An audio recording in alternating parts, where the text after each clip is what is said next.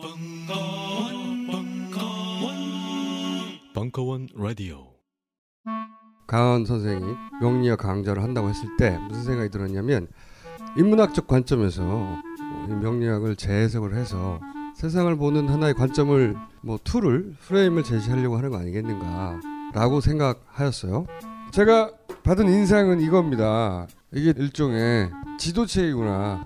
나를 찾아가는 내비게이션. 강원의 명리 운명을 읽다. 식신이 뭡니까? 차 먹는 거. 아 네. 명리학 쉽구나. 아.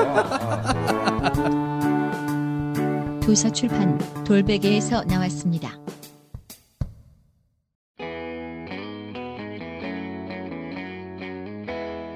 네가 가라 여의도 20대 국회 킥오프 릴레이 특강 김종대 2부 2016년 6월 9일 강연.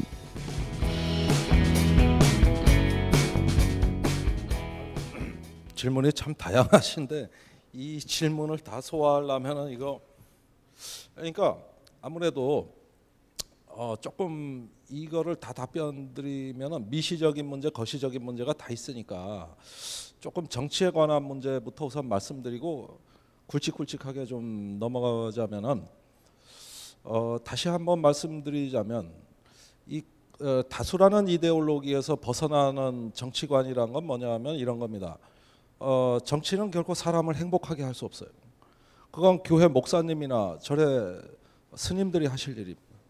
사람의 행복과 양심에 관한 문제를 정치는 건드려서도 안 되고 또 사실은 정치의 역할도 아닙니다. 그러나 마땅히 행복해질 사람이 행복해질 자격이 있는 사람이 불행해지는 문제는 그건 정치의 관심 사항입니다. 행복해지는 건 개인의 문제지만 그 행복해지는 수 있는 사람이 불행해지는 것은 그거는 사회 문제일 수가 있고 정치의 문제일 수가 있는 것이죠. 정치는 그걸 막아주는 뚝이 돼야 됩니다. 그러니까 소수에 관심 가져야 된다는 거예요. 그러니까 소수에 관심을 가져자는 것이죠. 불행해질 수 있는 소수. 그걸 막아줄 수 있는 뚝이 돼야 되는 것인데 물론 말은 쉽습니다만 굉장히 어려운 문제라는 건 잘 압니다. 그런데 특히 어떤 국방 분야에서는 그런 일들이 너무나 많이 존재하고 여기에서 이제 질문하신 부상 장병 치료비 문제, 그다음에 그린 캠프 문제, 그다음에 또 그 저기 어떤 사회적 신분에 관한 차별 문제 이런 것들이죠. 그런데 그런 문제들을 어떤 진보 정치가 이제는 군사 문제를 이야기해야 된다. 그래서 사실 유, 여야 사당 중에 지금 유일 안보 정당이 정의당입니다. 여기에 질문에도 나왔습니다마는 국회에서 국방위를 정말 자의로 오겠다고 하는 사람은 아마 저 빼고는 없을 것 같아요. 여기는 다음 선거에 도움도 안 되고 돈도 안 되고 그런데 군 출신이니까 어쩔 수 없이 오는 사람 두 분 빼고는 저 하나거든요. 지금 대략 세 명이 확정돼 있죠. 그래서 새누리당 뭐 국방위원장 만나면 어떻게 하실 거냐 그러지만은 누가 올지는 아무도 모르는 여기는 안 오고 나중에 다른 상임이 구성 다 끝나면 나머지들 모아서 이제 국방위로 이렇게 강제 배정을 해버리는 이런 형태가 될 거기 때문에 여기는 국회의 마지막 상임이라고 보시면 됩니다. 사실 국방부가 뭐 저에 대한 대책을 많이 세운다고 소문이 나 있고 저 담당 TF까지 따로 있습니다만은 그 저기 국방위가에 대한 국회 대책은 김종대 대책 하나밖에 없습니다. 다른 대책은 세울 건덕지가 없죠. 누가 올지 모르니까. 어. 그래서 이런 상황이라는 데서 매우 좀 저 같은 경우는 정치 시작이 다른 의원들과 다른 유니크한 점이 있는 것이죠. 그래서 그에 맞게 하면 되는 것이고 일설에 오늘 본회의가 열릴 때 민주당 의원들 얘기 들어보니까 제가 있기 때문에 국방위에 안 오려고 하는 게 더 민주당에 확산됐답니다. 뭐 김종대가 다 할 건데 우리 가서 빚도 안 나면 이런 심리까지 있다는 것이죠. 그래서 공교롭게 그 희소성이라는 그런 가치 때문에 제가 사실은 특권을 많이 누리고 있습니다. 결국은 정치적 자산이니까 잘 활용하겠다 이런 말씀을 드리고요. 큰 문제 좀 말씀드리겠습니다. 전시작전권하고 사드 문제 같은 경우 전략적인 문제들은 어, 현재 박근혜 정부가 어, 북한에 대한 어떤 강압과 압박, 제재 이런 어떤 어, 강경 일변도의 정책을 펴는 와중에서 어떤 국가 안보에 관한 어, 대외 의존도가 너무나 사실 높아져 있죠. 특히 북한의 핵 미사일에 대한 공포를 앞세워서 뭐 사드건 뭐건 좋은 게 있다면은 일단은 배치하고 보자. 또는 전시 작전권도 무기한 연기함으로써 당분간 이 얘기가 안 나오게 다 막아버린 상태고 또 국방 개혁도 다 사라졌거든요. 이제 박근혜 정부에서 국방 개혁이란 말 자체가 사라진 게 아닌가 하는 정도로 의심을 받습니다. 그런 것들이 그 어 저기 전략적인 어떤 단위에서는 사실은 그 우리 국가의 격을 많이 떨어뜨리고 있다고 저는 생각이 됩니다. 결국은 이제는 일본에까지도 의존해야 되는 안보의 어떤 취약성이 고조되고 국가의 외교 안보의 자율성이 극도로 제한되는 이러한 양상으로 전개되는 건 뭘 의미하는 것이냐? 한반도 정세를 우리가 주도하기 어렵다는 뜻입니다. 우리가 뭔가 우리 운명을 개척하고 우리가 한반도 시대를 열어보는데 주도적인 역할을 한번 해보자. 한반도 정세를 이제는 대한민국이 주도해보자. 이제는 이런 상상력을 갖기가 매우 어려워졌다. 그런 만큼 국가의 품격이 추락하는 것이죠. 전 그런 면에서 지금 안보라는 것이 하나의 어떤 우리 국가의 외교 안보의 자율성까지도 침해하는 이런 상황으로 가고 드디어 이제 사드 문제까지 구체화된다면 가장 큰 문제는 뭐냐 하면은 적성국을 하나 더 만들었다는 뜻이 되는 것이죠. 그거는 어 중국이 군사적인 대응책까지도 준비하고 있다는 소문이 들리거든요. 북한 위협도 관리하기 버거운데 더 큰 위협이 나타날 수도 있는 이런 위험을 기름통을 쥐고 불 속으로 뛰어드는 이런 느낌이 드는 것이죠. 그래서 지금 국방부 행태 또 이 정부의 외교안보 행보는 제가 굉장히 불안하게 바라보고 있고 많은 우려를 하고 있습니다. 강력히 견제할 겁니다. 그런 면에서는 시작하자마자 어 조금 어 거친 국면이 있을지도 모르겠다는 생각이 드는 것이죠. 그래서 전자권 사드 뭐 이런 전략적인 문제는 이렇게 답변을 하기로 가름하고요. 조금 부족하다 싶으면 나중에 따로 질문을 해주시기 바랍니다. 그 다음에 그 군인 복지와 안전 문제에 대해서 말씀드리겠습니다. 병사들이 15만 원 월급에 요즘은 박근혜 정부가 자랑하는 것 중에 하나가 월급 5만 원 올려줬다는 거거든요. 10만 원을 15만 원으로. 그 사이에 보급품을 다 사서 쓰라고 끊어버린 것이죠. 그러니까 PX에 가서 런닝, 팬티, 치욕, 치약, 칫솔 다 사서 써야 되죠. 화장지까지. 그러니까 요즘 아이들 휴가 나오면은 집에 있는 휴지 또 치약, 칫솔, 비누 이런 거 싸가기 바쁘잖아요. 왜 그러냐 하니까 보급을 안 해주고 샀으라는 거죠. 월급은 올랐지만 돈은 더 모자라. 그래가지고 그 병사 1인당 제대할 때까지 군대 생활하는 동안에 평균 271만 원을 집에서 가져다 씁니다. 이제는 돈 없으면 군대 생활도 못할 판이에요. 군에 없던 빈부 갈등도 생겨나고 있습니다. 그러는 가운데서 이제 어 저 군의 그 가장 가혹 행위가 많이 벌어지는 포인트가 어디냐? 제가 지휘관들하고 얘기해 보면은 놀랍게도 세탁기 문제랍니다. 우리 아이들이 손빨래를 해본 경험이 없는 거죠. 그런데 대대가 600명인데 세탁기는 한 200명 정도를 처리할 수 있다는 겁니다. 그러면은 줄 서서 기다리는데 고참이 새치기를 한다든가. 이러면은 이제 불화가 있고. 또 중대별로 세탁기 순서를 놓고 다투기도 하고. 그러다 보니까 깨끗하게 빠른 옷을 입을 수 있다는 이것에 대한 아쉬움이 가장 큰데 그나마도 세탁기를 못 쓰면 후임들이 새벽 2시, 3시에 일어나서 손빨래를 하는 경우도 있다는 것이죠. 그러나 그게 제대로 안 되면은 결국은 쌓아두다가 또 사서 써야 되는데 PX의 물품이 그래 충분치가 않답니다.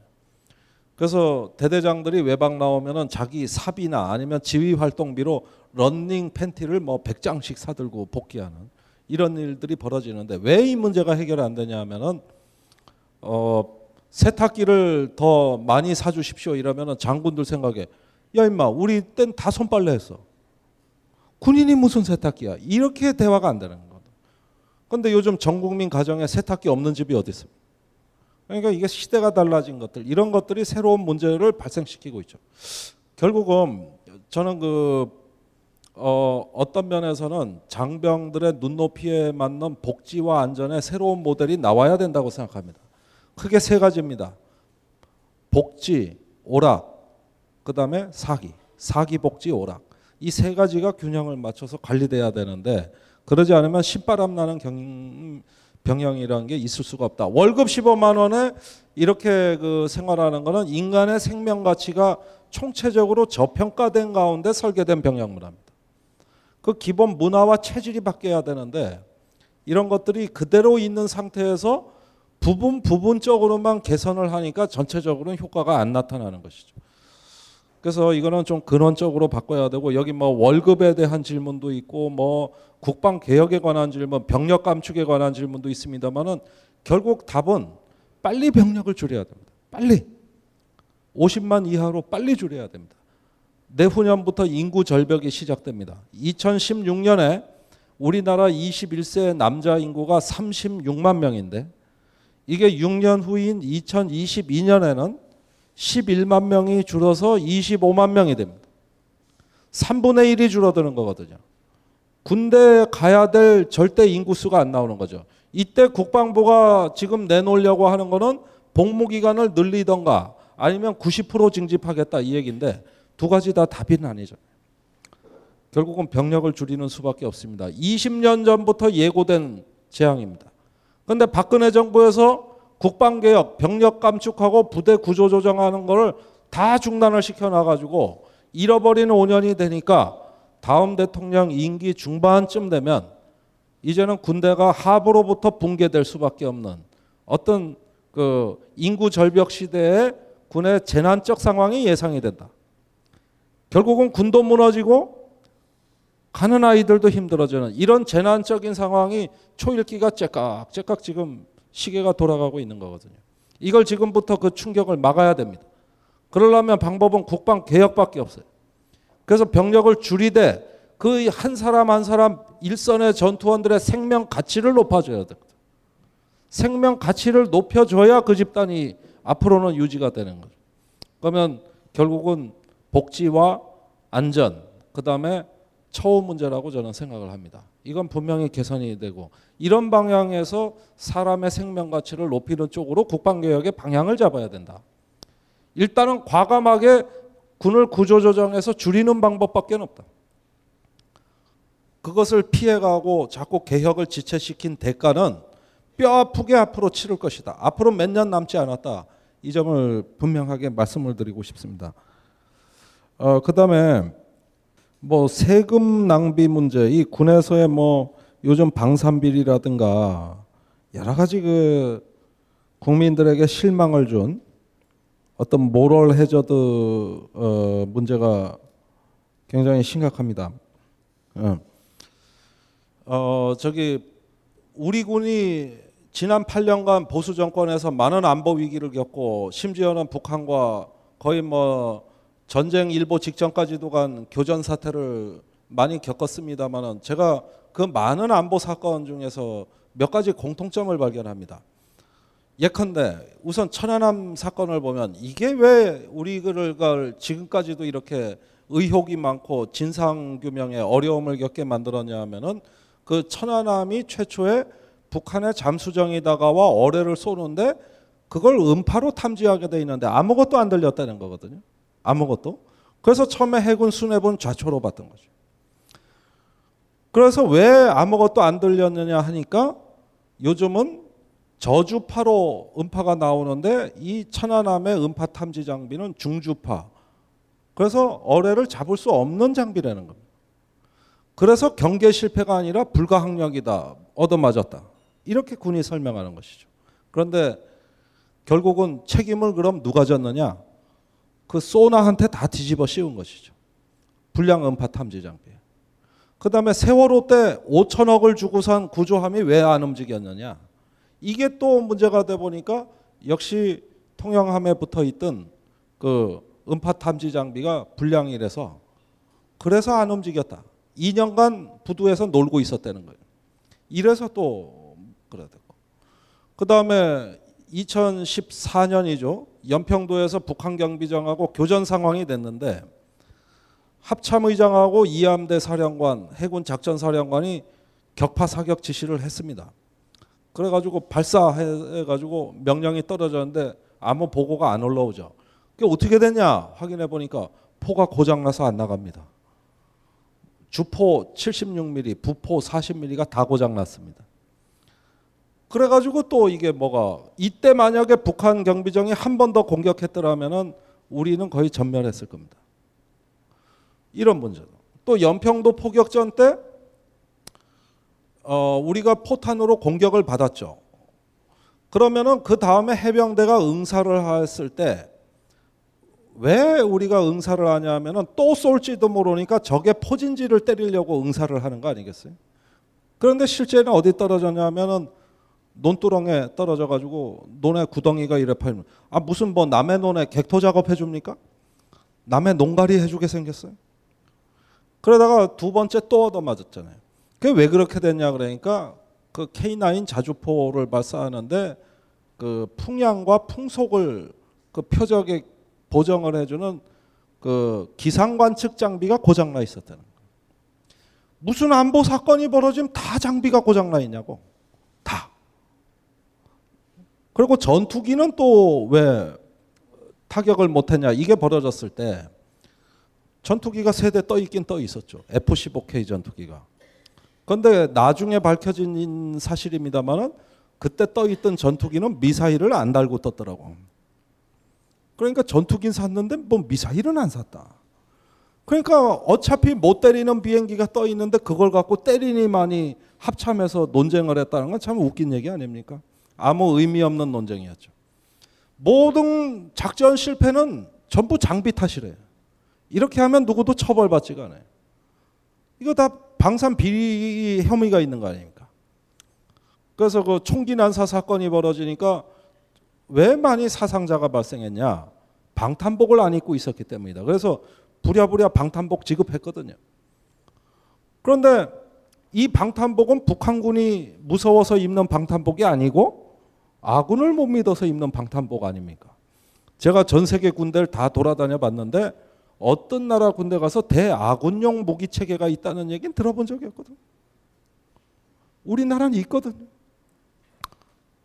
이건 또 어떻게 된 일이냐 해가지고 부랴부랴 3만 7천 벌을 야전에 지급했는데 얼마 전 뉴스 보셨을 겁니다. 그 방탄복 총알에 뚫린답니다. 그러면 총알에 관통되는 방탄복이 어떻게 방탄복입니까? 관통되니까 통탄복이지. 이게 도대체 군대가 성한 곳이 어디냐?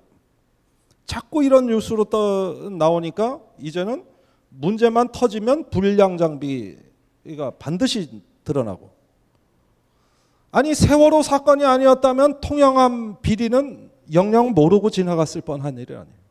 문제가 터지면 불량 장비, 부실 장비가 나오고 비리가 나오고 이런 어떤 그 상황을 봤을 때 이 40조 국방 예산을 쓰는 한국군 전체가 품질 불량 아니냐? 이런 면에서 세금이 줄줄 새고 있는 거 아니냐? 이런 점에서 국민들이 뭐 많은 질타와 실망을 하셨습니다. 결국 저는 그렇게 그 같은 비리가 되풀이되는 동안에도 군대에서 이런 걸 근절할 수 있는 특단의 대책을 아직도 내놓지 않고 있다는 건 정말 실망스러운 일입니다. 이왕 이렇게 됐다면 정군의 무기 체계를 한 뭐 석 달 정도 기간을 잡아서 일제 조사를 해서 쓰는 무기는 뭐고 못 쓰는 무기는 뭐고 실효성 없는 무기는 뭔지 다 잡아내서 이걸 한꺼번에 원인 규명을 할 수 있는 특단의 대책을 한번 세우는 게 어떤가 하는 생각이 드는데 그렇게 하면 여러 명 모가지 날아갈지도 모르겠어요. 그러니까 야전에 불량 장비를 지급했다는 얘기는 무슨 뜻입니까? 내 부하가 죽을 수도 있다는 얘기예요. 이걸 지휘관들이 묵인하고 있다? 그 지휘관들은 다 은폐하고 묵인하고 있는데 외부 기관이 개입해서 감사원, 경찰, 검찰이 개입해서 이걸 밝혀냈다? 이런 게 매일 이어지고 있다. 이거는 군대 지휘관들 전부 사표내야 될 일입니다. 아니 외부 기관에 의해서 강요된 계약만 하고 자기 스스로는 안 하겠다는 거 아닙니까? 군 스스로 밝혀내는 방산 비리가 한 건도 없잖아요. 전부 외부 기관에 의해서 자기 부하가 죽는 문제. 그런 불량 장비 있으면 누가 죽어? 자기 부하가 죽는 거예요. 그러면 군 지휘관들이 나서서 지금 이거 우리 이렇게 해서는 전쟁 못 합니다. 이래고 나서야 정상인데 거꾸로 되고요. 거꾸로 되고. 감추려고 하고. 어? 그러면 외부 기관이 수사해서 또 밝혀내고. 이건 거꾸로 돼도 뭐가 잘못된 군대죠. 이런 군대 지휘관은 존재할 필요가 없는 거예요. 부하 여러 죽일 지휘관들. 그런 지휘관한테 우리 아이들 어떻게 맡기냐고.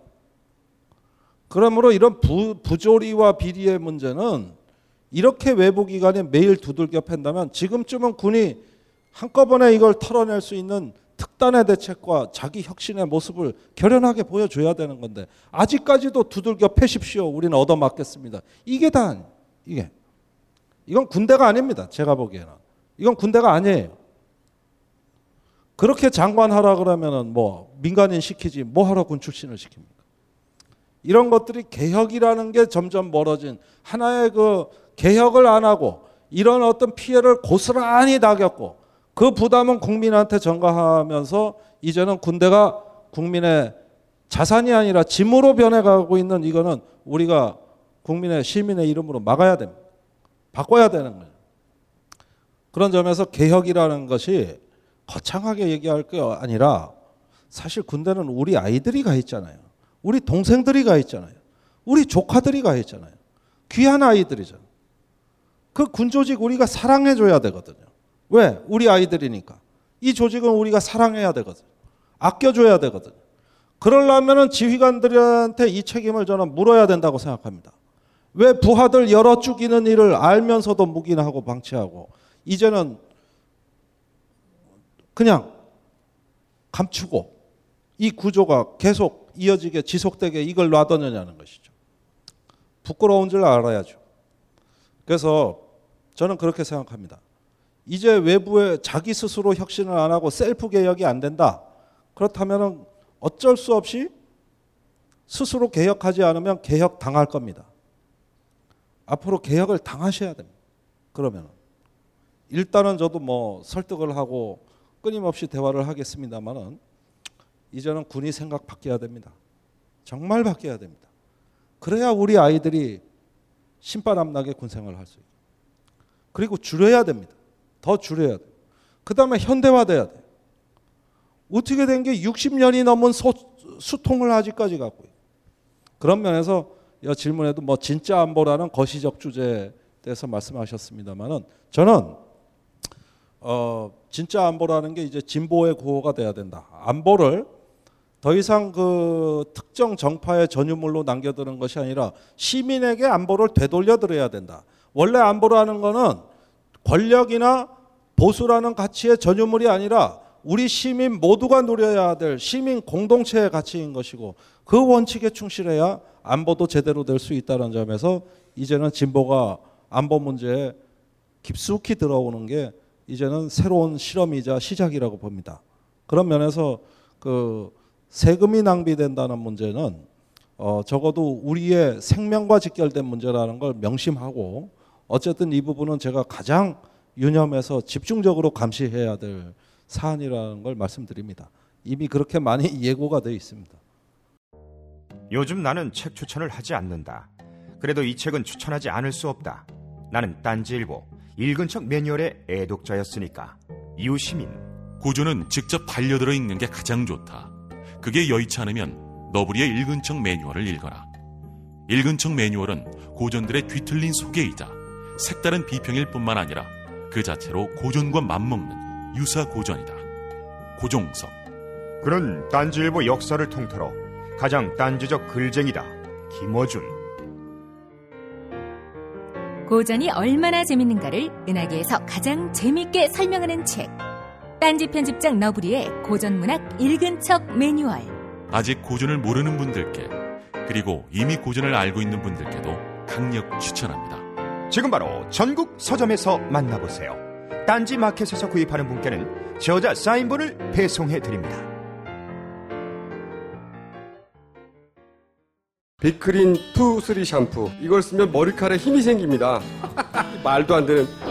제가 지난 시간에 머리카락이 힘이 생긴다고 그래가지고 말도 안 되는 소리라고 그래서 광고 떨어질 줄 알았거든요. 근데 진짜로 힘이 생긴다는 걸 증명하기 위해서 광고를 연장하였다.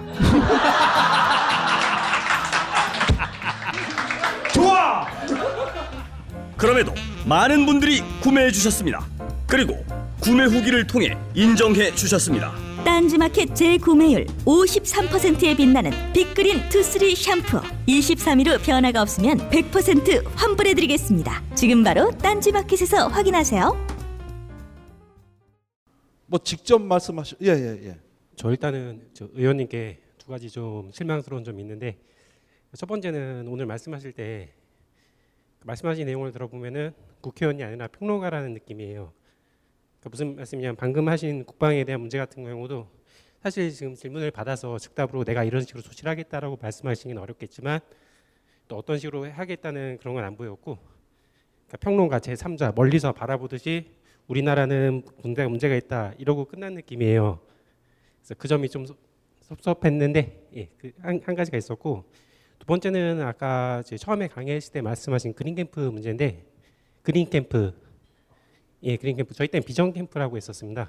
참고로 제가 소대장 신병, 신규대 소대장이었고 제가 A급 병사를 보고서를 올려서 이렇게 만들었어요. 근데 한, 아까 의원님 말씀 중에 좀 걱정이 됐던 게 그 그린 캠프에 있는 인원들은 군뿐만이 아니라 사회에서도 적응이 안 된다고 했는데 그 실제로 그린 캠프 A급 병사를 마- A급 병사를 만드는 거는 저희 같은 정신과 전문의가 아닌 비전문가들이 만들고 나중에 정신과 전문의가 최종적으로 판단할지는 모르겠지만 그건 정확한 게 아니에요. 그러니까 제가 말씀드리고 싶은 거는 군에서 문제가 있다고 해도 사회에서는 군 생활을 잘 사회에서는 사회생활 잘할 수 있는 사람인데 아까 의원님께서는 거기 들어가 있는 인원은 군에서도 안 되고 사회에서도 안 되는 인원이라고 이렇게 낙인을 찍으시더라고요.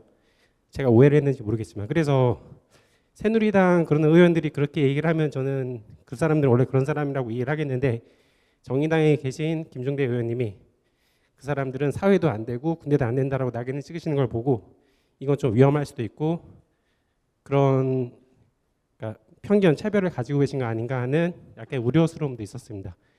일단 그 두 가지가 의원님께 조금 섭섭한 거였고 그리고 한 가지 요청을 드리고 싶어요. 아까 말씀하신 모든 문제 이런 문제의 시작은 제가 봤을 때는 아까 거기도 적어놨는데 군이 보안이라는 핑계 하에 모든 거를 닫아놔요. 그래서 많이들 나온 얘기지만 감시받지 않는 권력은 반드시 부패랍니다. 근데 지금 군은 보안이라는 핑계로 대부분의 정보를 닫고 있어요. 그래서 말씀하신 그런 개혁도 쉽게 안 된다고 생각을 하고 그래서 앞으로 국회의원을 하시면서 제가 생각했을 때 해결법은 이 군을 최대한 오픈시키는 그런 게 필요하다고 생각을 하는데 의원님의 생각은 어떠시고 또 거래에 대한 대책은 어떤 게 있을지 좀 궁금합니다. 이상입니다. 아 예. 아이고 질문 감사합니다. 어, 어 최근까지 군에 계셨던 것으로 생각이 들고 그래서 가장 최근까지 군을 지켜보셨을 걸로 어, 생각이 듭니다. 그 그린 캠프도 제가 이제 사단급 그린 캠프가 폐지되고 군단급으로 통합되던 시기에 주로 많이 다녔던 것 같아요. 그런데 그 군에서 이거를 어떤 그 썩은 사과를 골라내듯이 하는 시각이 있다 이런 것들은 이제 그 군의 관점이지 제 관점은 아닙니다. 단지 그걸 해석하는 것이죠. 그리고 그 제가 그 사단장급 되는 예비역들하고 같이 다니면서 많은 대화를 해봤는데 물론 그린 캠프라 하더라도 멀쩡하지만 들어온 사람도 실제로 있어요. 근데 그 중에서 이제 중증 환자들하고 제가 여러 차례 그 접촉을 하고 면담을 했다 보면은 어 저는 군대 사실 온 거는 대단히 잘못됐다는 생각을 거기서 많이 갖게 됐고 또 거기서 제대로 치유가 돼서 복귀가 됐다면은 문제가 없는데 요즘 삥삥 돌립니다. 자대 복귀율이 거의 지금은 제로로 떨어지고 있거든요. 그게 급격히 떨어져 가지고 지금 어디까지 갔느냐? 이제는 그린 캠프에서 퇴소를 해도 자대로 돌려보내지 아니하고 상담소나 병원으로 또 보냅니다. 이거는 돌려보낼 자신이 없다는 얘기거든요. 그러니까 역설적으로 그 지금 말씀하신 그게 바로 그 논리가 제가 군을 비판하는 논리예요. 여기 들어오면 모든 병력이 이력이 다 생기는데 낙인 찍기가 되는 거 아니냐. 이렇게 낙인 찍기가 되는 거 아니냐. 그게 우리가 그린 캠프를 폐지하자고 했을 때 핵심 주장인데 공교롭게 그 논리와 또 유사하게 제가 들릴 수 있는 얘기가 있다면 그건 대단히 잘못됐고 좀 어, 유감스러운 부분이다. 이렇게 말씀을 어, 드리겠습니다. 그래서 그 군에서 무언가 이런 것들이 권력이 감시받고 그 다음에 조금 더 민간과의 어떤 협치를 함으로써 이런 문제가 해결될 부분은 말씀하신 대로 있습니다만은 그것이 충돌 지점이 바로 군 사법제도 개혁하고 옴부즈만 그 설치건입니다. 이게 19대 국회에서 완결이 돼야 되는데 미완의 상태로 20대 국회에 그대로 이월이 됐거든요. 결국은 저희가 풀어야 될 또 하나의 숙제인데 이걸 군대에서 분명히 그 국방장관이 대국민 선언을 통해서 약속하신 것임에도 불구하고 왜 지금 또 거부하느냐 하면은 오픈된다는 두려움 때문입니다. 그것 때문에 번복된 거거든요. 그러니까 시민들 사회나 바깥의 사회하고 이렇게 소, 선의를 갖고 협치를 할 수 있는 이런 부분에 대해서 두려워하는 것이죠. 아무리 개혁안을 만들었어도 다 원위치 됐습니다. 그래서 이것은 뭐 저희가 계속 다시 법안을 발의해서 사실은 풀어야 될 문제고 어 그런 점에서 군 사법제도 또 저기 그 외부 감시의 유력한 수단인 국방 인권 감독관 설치 문제 이거는 우리는 독일식으로 하자는 입장이고요.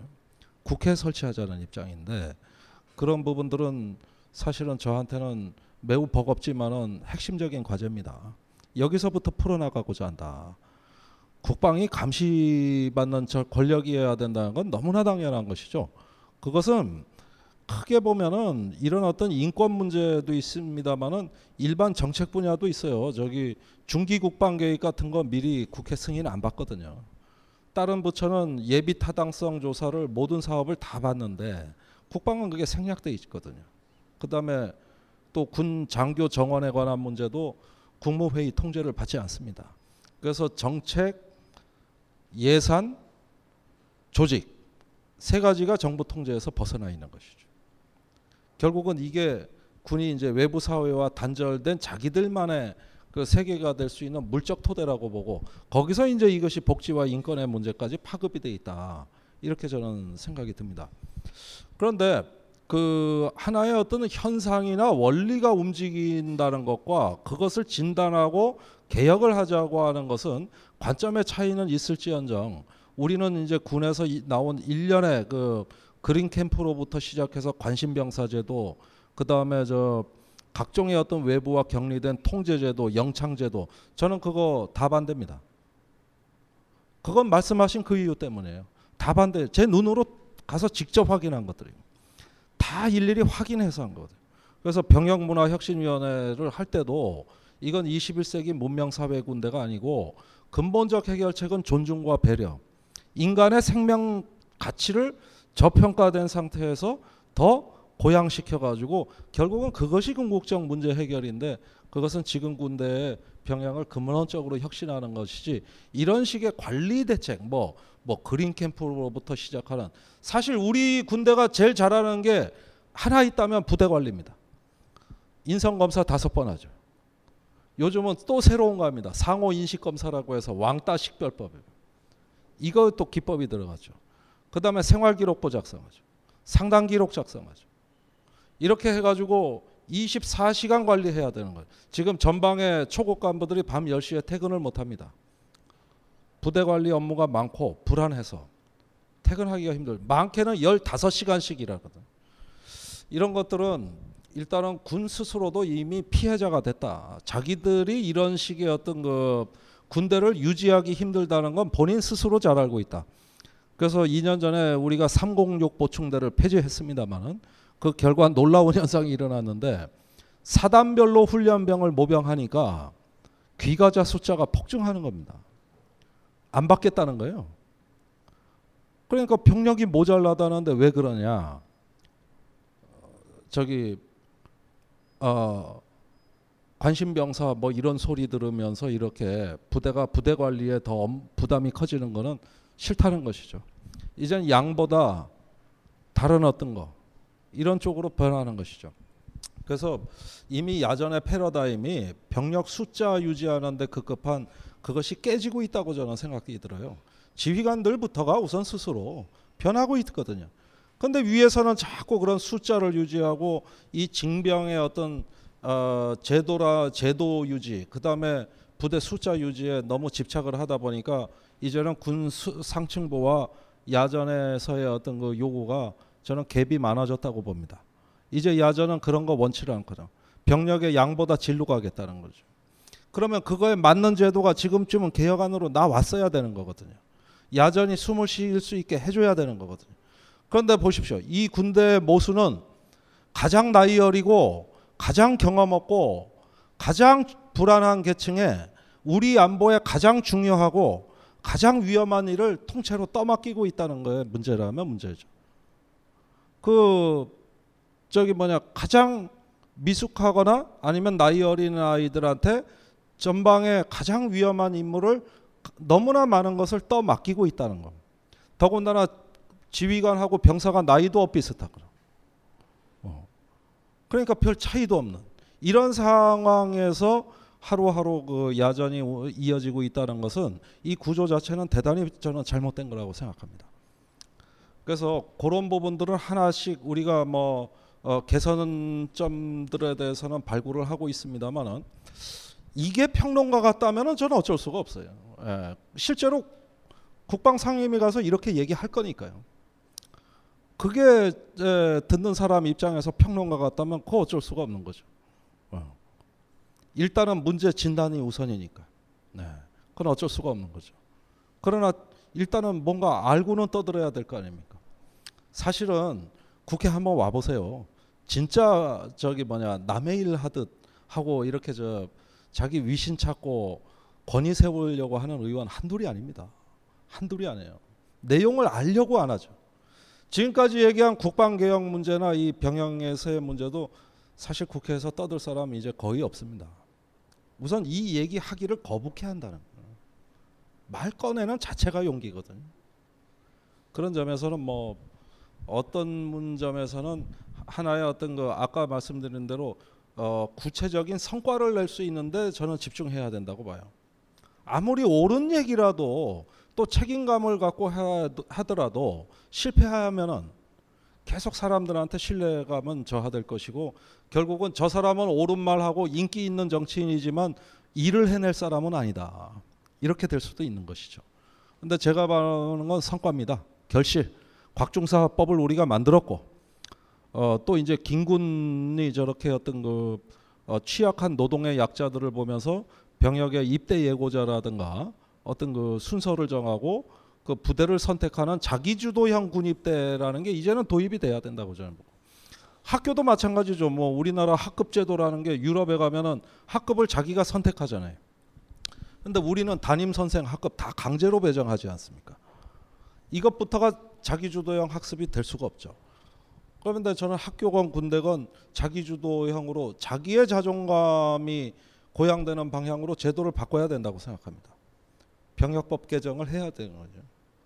그다음에 군대 뭐 복무제도라든가 규율이라든가 각종의 관리 지침이라든가 이런 것들이 인간적인 배려를 위주로 설계된 것이냐 아니면 통제 위주로 설계된 것이냐 이거는 판단이 필요하죠. 뭐 답변이 되는지 모르겠습니다만은 나중에 또 뭐 추가적으로 지켜보실 기회가 있으니까. 예. 이제 지금까지 이제 국, 국 내부적인 질문을 했으니까 이제 외부적인 거를 좀 여쭤보겠습니다. 이제 미국이 정권 교체기죠. 네. 이제 이제 트럼프가 뭐 정치적 레토릭이라고는 느낌은 드는데 뭐 주한미군 철수를 한다라든가 이런 표현도 하면서 근데 이제 주한미군 철수를 만약에 한다라면 그게 전시 작전권하고는 어떤 관계가 있고 그리고 트럼프가 생각하는 그 북한과의 관계가 그 민주당과 어떤 차이가 있는지 좀 알고 싶고요. 또 하나는 지금 북한의 김정은 정부를 보면 제가 보기엔 아, 그 지나치게 과격하게 숙청을 할 때도 있고 또는 이게 군사적인 어떤 자극적인 행동을 상당히 많이 하는 이유가 이게 정권이 북한 정권이 안정이 됐기 때문에 힘을 과시하는 건지 아니면 정권이 안정되지 않았기 때문에 그 안정화 시키는 과정상에서 약간 폭, 과격하고 폭력적인 거를 표현하는 건지 좀 궁금하네요. 네. 아, 굉장히 논쟁적인 주제입니다. 그맨 네, 마지막 것은 저도 전문가들 그 간담회나 이렇게 다녀보면은 정말 그 두 가지 시각이 있는데 올해 핵실험으로부터 시작된 이런 북한의 공세적 그 대외 정책 이런 것들이 이제 혹자는 지난 4년간 경제가 성장했고 거기서 비축된 힘을 이제는 쏟아내는 것이라고 보는 이런 건 약간 중도 내지 진보 쪽에서 많이 말을 하고 있고 그런가 하면은 구석에 몰려서 마지막 절규 절망의 표현이다 이렇게 보는 건 이제 보수 쪽이죠. 어 그러면서 그걸 또 북한 붕괴론하고까지 연결을 시키잖아요. 그런데 사실은 양쪽 얘기에 귀담아들 부분이 다 있다고 저는 생각이 됩니다. 우선은 북한이 김정은 어, 통치 체제가 어, 나름 정착되는데 우리가 보기에는 꽤나 성공을 거두고 있다는 것은 분명한 사실입니다. 그리고 요 몇 년 동안 경제가 숨통이 트였다는 것도 분명한 사실이죠. 그러는 가운데서 이제 외교 안보적으로는 어, 상당히 많은 어떤 그 고립과 그 다음에 그 어, 주변 관계에 있어가지고 특히 대중국 관계에 있어가지고는 북한은 아픔을 많이 겪었다고 생각을 합니다. 그러니까 긍정적 요인과 부정적 요인이 있을 건데 그거는 어디까지나 공존하는 것이고 앞으로 북한이 어떻게 나갈 것이냐는 제 생각에는 뭐 어, 미중 간의 전략적 대치 속에서 어떤 흐름에 편승을 하려는 것인데 한 손에는 핵무기를 쥐고 있고 한 손에는 평화협정문을 쥐고 있습니다. 이 두 가지를 갖고 대외적으로 공세적인 태도는 당분간 더 취할 것이다. 이렇게 예상이 됩니다. 그리고 국제 정치 이 사회과학이라는 거는 어떤 그 어, 예측의 본질이 있는 게 아니라 설명의 본질이 있는 건데 앞으로 어떻게 될 것이냐 이런 점들은 너무나 변수가 많아가지고 솔직히 예측하기가 쉽지가 않습니다. 우선 그 중에 가장 중요한 게 지금 미국 대선 문제인 건 분명하죠. 이건 뭐 어, 지금 미국이 트럼프가 되면 어떻고 힐러리가 되면 어떠냐 이 문제 이상이죠. 예. 물론 약간의 차이는 있겠지만은 가장 중요한 것은 미국의 대선 후보들이 공히 느끼는 그 압박이란 건 뭐냐 하면은 재정 적자입니다. 왜 고립주의가 나왔고 왜 트럼프가 주한미군을 빼겠다 그랬고 또 설령 힐러리 클린턴이 된다 하더라도 고립주의의 일정 부분은 거기도 보여줄 수밖에 없는 형편이 왜 그런 것이냐? 저는 재정 적자가 핵심 문제라고 봅니다. 결국 미국의 200년 역사에서 복음처럼 신봉이 됐던 것은 재정 건전성 하나만큼은 미국 정부에는 신앙이었거든요. 그런데 2008년 이후로 더 거슬러 올라가면 이라크 전쟁으로부터 지금에 이르기까지 대공황 이후로 가장 심각한 국가 부채와 계속 여기서 발생하는 재정 적자 문제는 지금은 일견 뭐 약간 조금 숨을 돌릴 만한 것처럼 비춰지지만 사실은 미국의 그 오피니언 리더들한테는 가장 큰 압박이라고 할 수가 있는 것이고 이게 외교 안보 정책에 영향을 주는 건 고립주의적인 어, 흐름이거든요.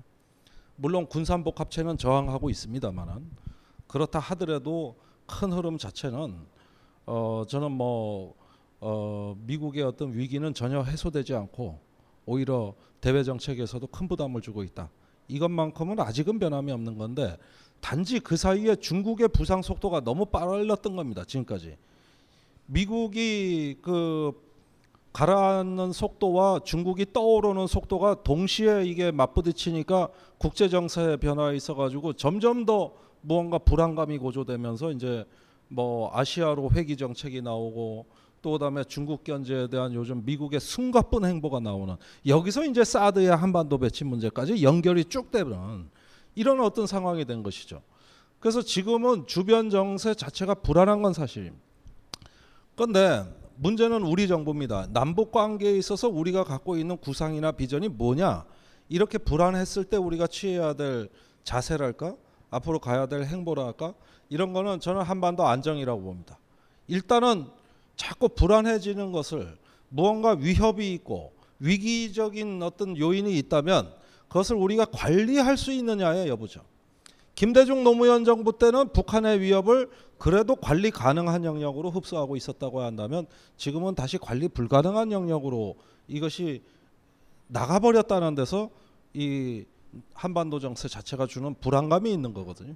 그래서 그런 부분들은 무언가 북한에 대한 압박 정책이 선이고 대화나 협력 같은 유화 정책은 악이라고 하는 이 이분법을 우리가 계속 이 이분법에 노예가 되어 있는 이상 사실 대북 정책이라고 할 만한 거는 나오지를 않을 겁니다.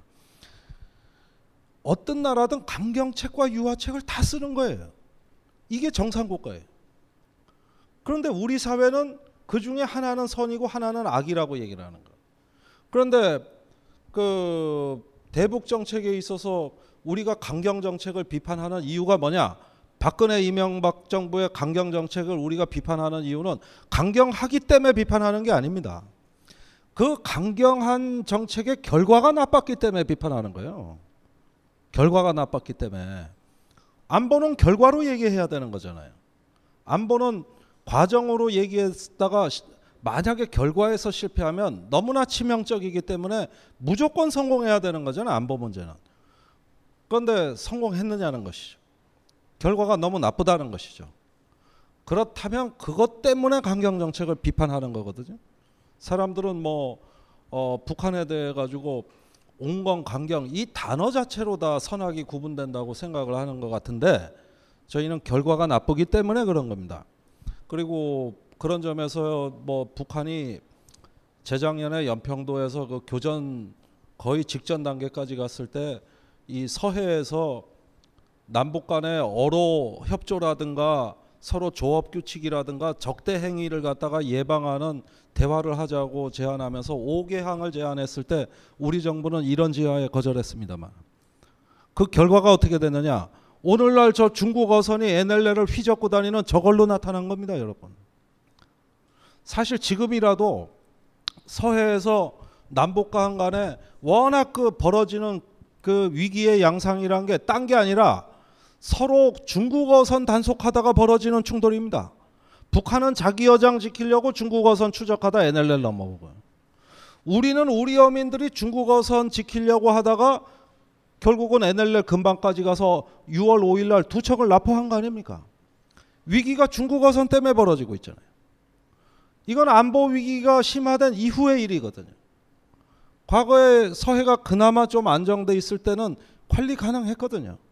근데 이제 NLL 딱 통제하면서 다 주변의 조업을 통제하니까 그 빈틈을 중국 어선이 다 날아와 가지고 하루에 몇백 척, 몇천 척씩 넘어와서 완전히 연평어장을 다 황폐화 시키니까 이제는 어민들이 정부도 못 믿겠다고 해가지고 가서 잡아온 겁니다. 어제 연평도 어촌계장님 말씀이 남북 협력 외에는 대안이 없습니다. 여기서 저는 한 가지 그 여러분들께 같이 공유하고 싶은 질문은 이거죠. 도대체 우리가 뭘 지키고자 하는 겁니까? 뭘 지키고자 하는 겁니까? 과거에 백령도, 연평도 남부럽지 않게 살았던 데요. 잘 살았던 지역입니다. 섬들입니다. 근데 오늘날 어떠냐? 완전히 생존권이 뿌리채 흔들려서 완전히 황폐화된 삶의 질이 완전히 수직으로 추락하고 있는 지역이죠. 섬은 폭발 직전이에요. 이게 안보를 잘한 우리가 무언가를 지킨 겁니까? 잃어버린 겁니까? 이 지금까지 정부는 서해 우리 바다다, NLL 철통같이 지킨다 이러면서 군사적인 정책을 앞세워 가지고 지켰다고 하는데 지키는 동안에 어장은 점점 줄어들고 우리 바다는 중국에 뺏겼어요. 중국 어선들한테 우리 어장을 다 뺏겼다고요. 이게 어떻게 지킨 겁니까? 잃어버린 것이죠. 이게 잘 된 결과입니까? 아니잖아요. 저는 그런 점에서 NLL을 지켰다 그러는데 바다에서 NLL이 보이기나 합니까? 땅에서 거놓으면 철조망 세우고 요걸 지켰다 하지만 흐르는 물을 어떻게 지켜? 그런 식의 무언가 저기 뭐냐 공존하고 협력을 할 수 있었던 공간이 보이지도 않는 선을 지킨다는 개념으로 바뀌는 순간 지켜진 게 아니라 우리는 저 지금 다섯 개의 섬을 통째로 잃어버리고 있어요. 통째로. 그래서 저는 무엇을 지킨다, 무엇을 수호한다고 하는 그 안보의 본질이 뭐냐?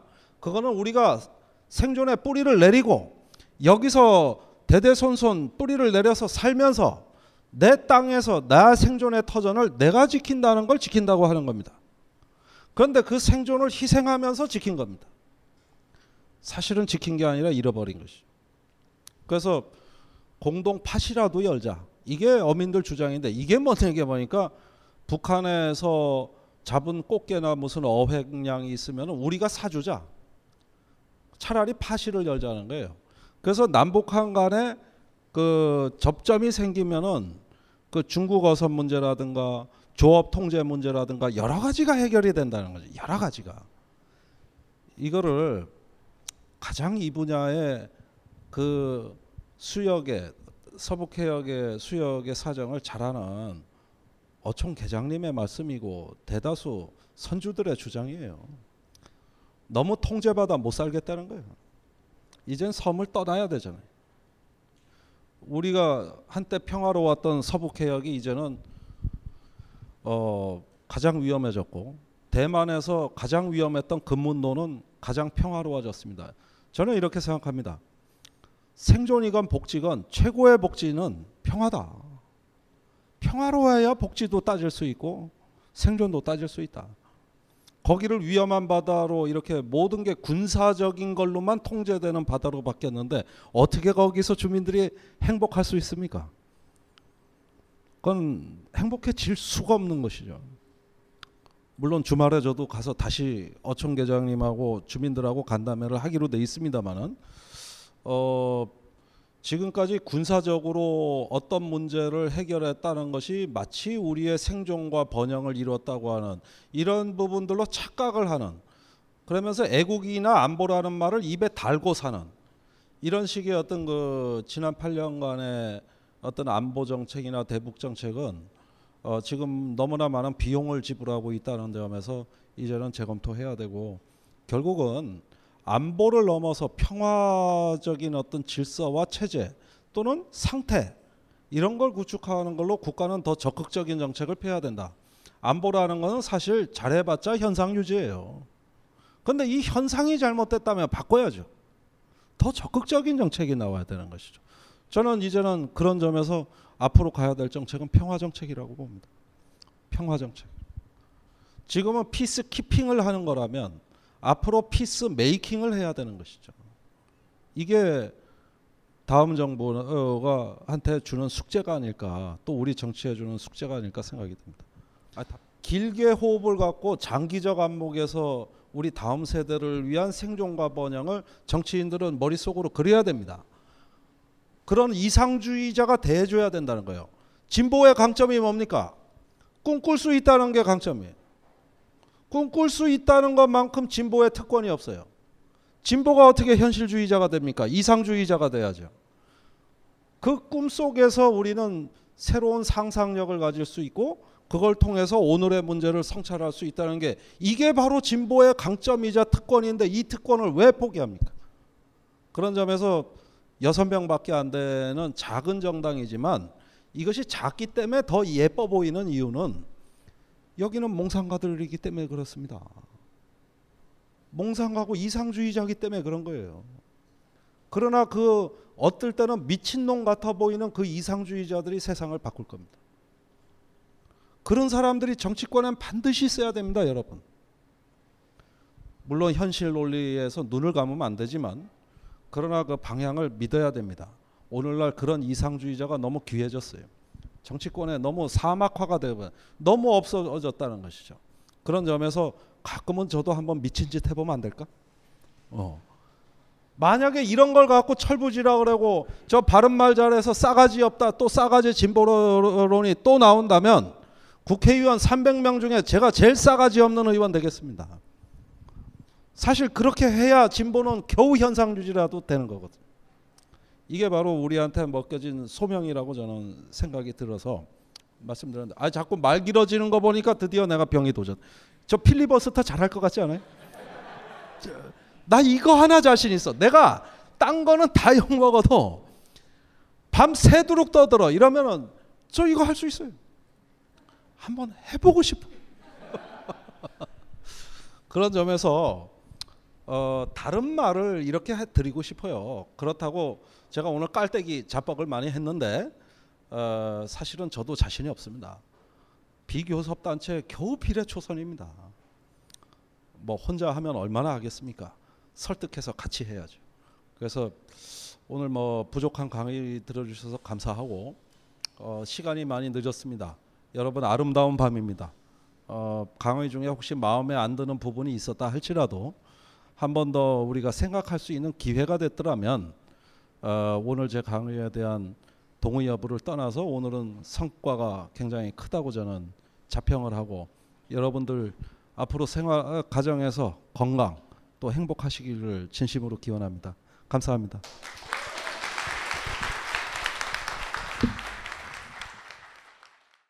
벙커원, 벙커원, 벙커원 라디오.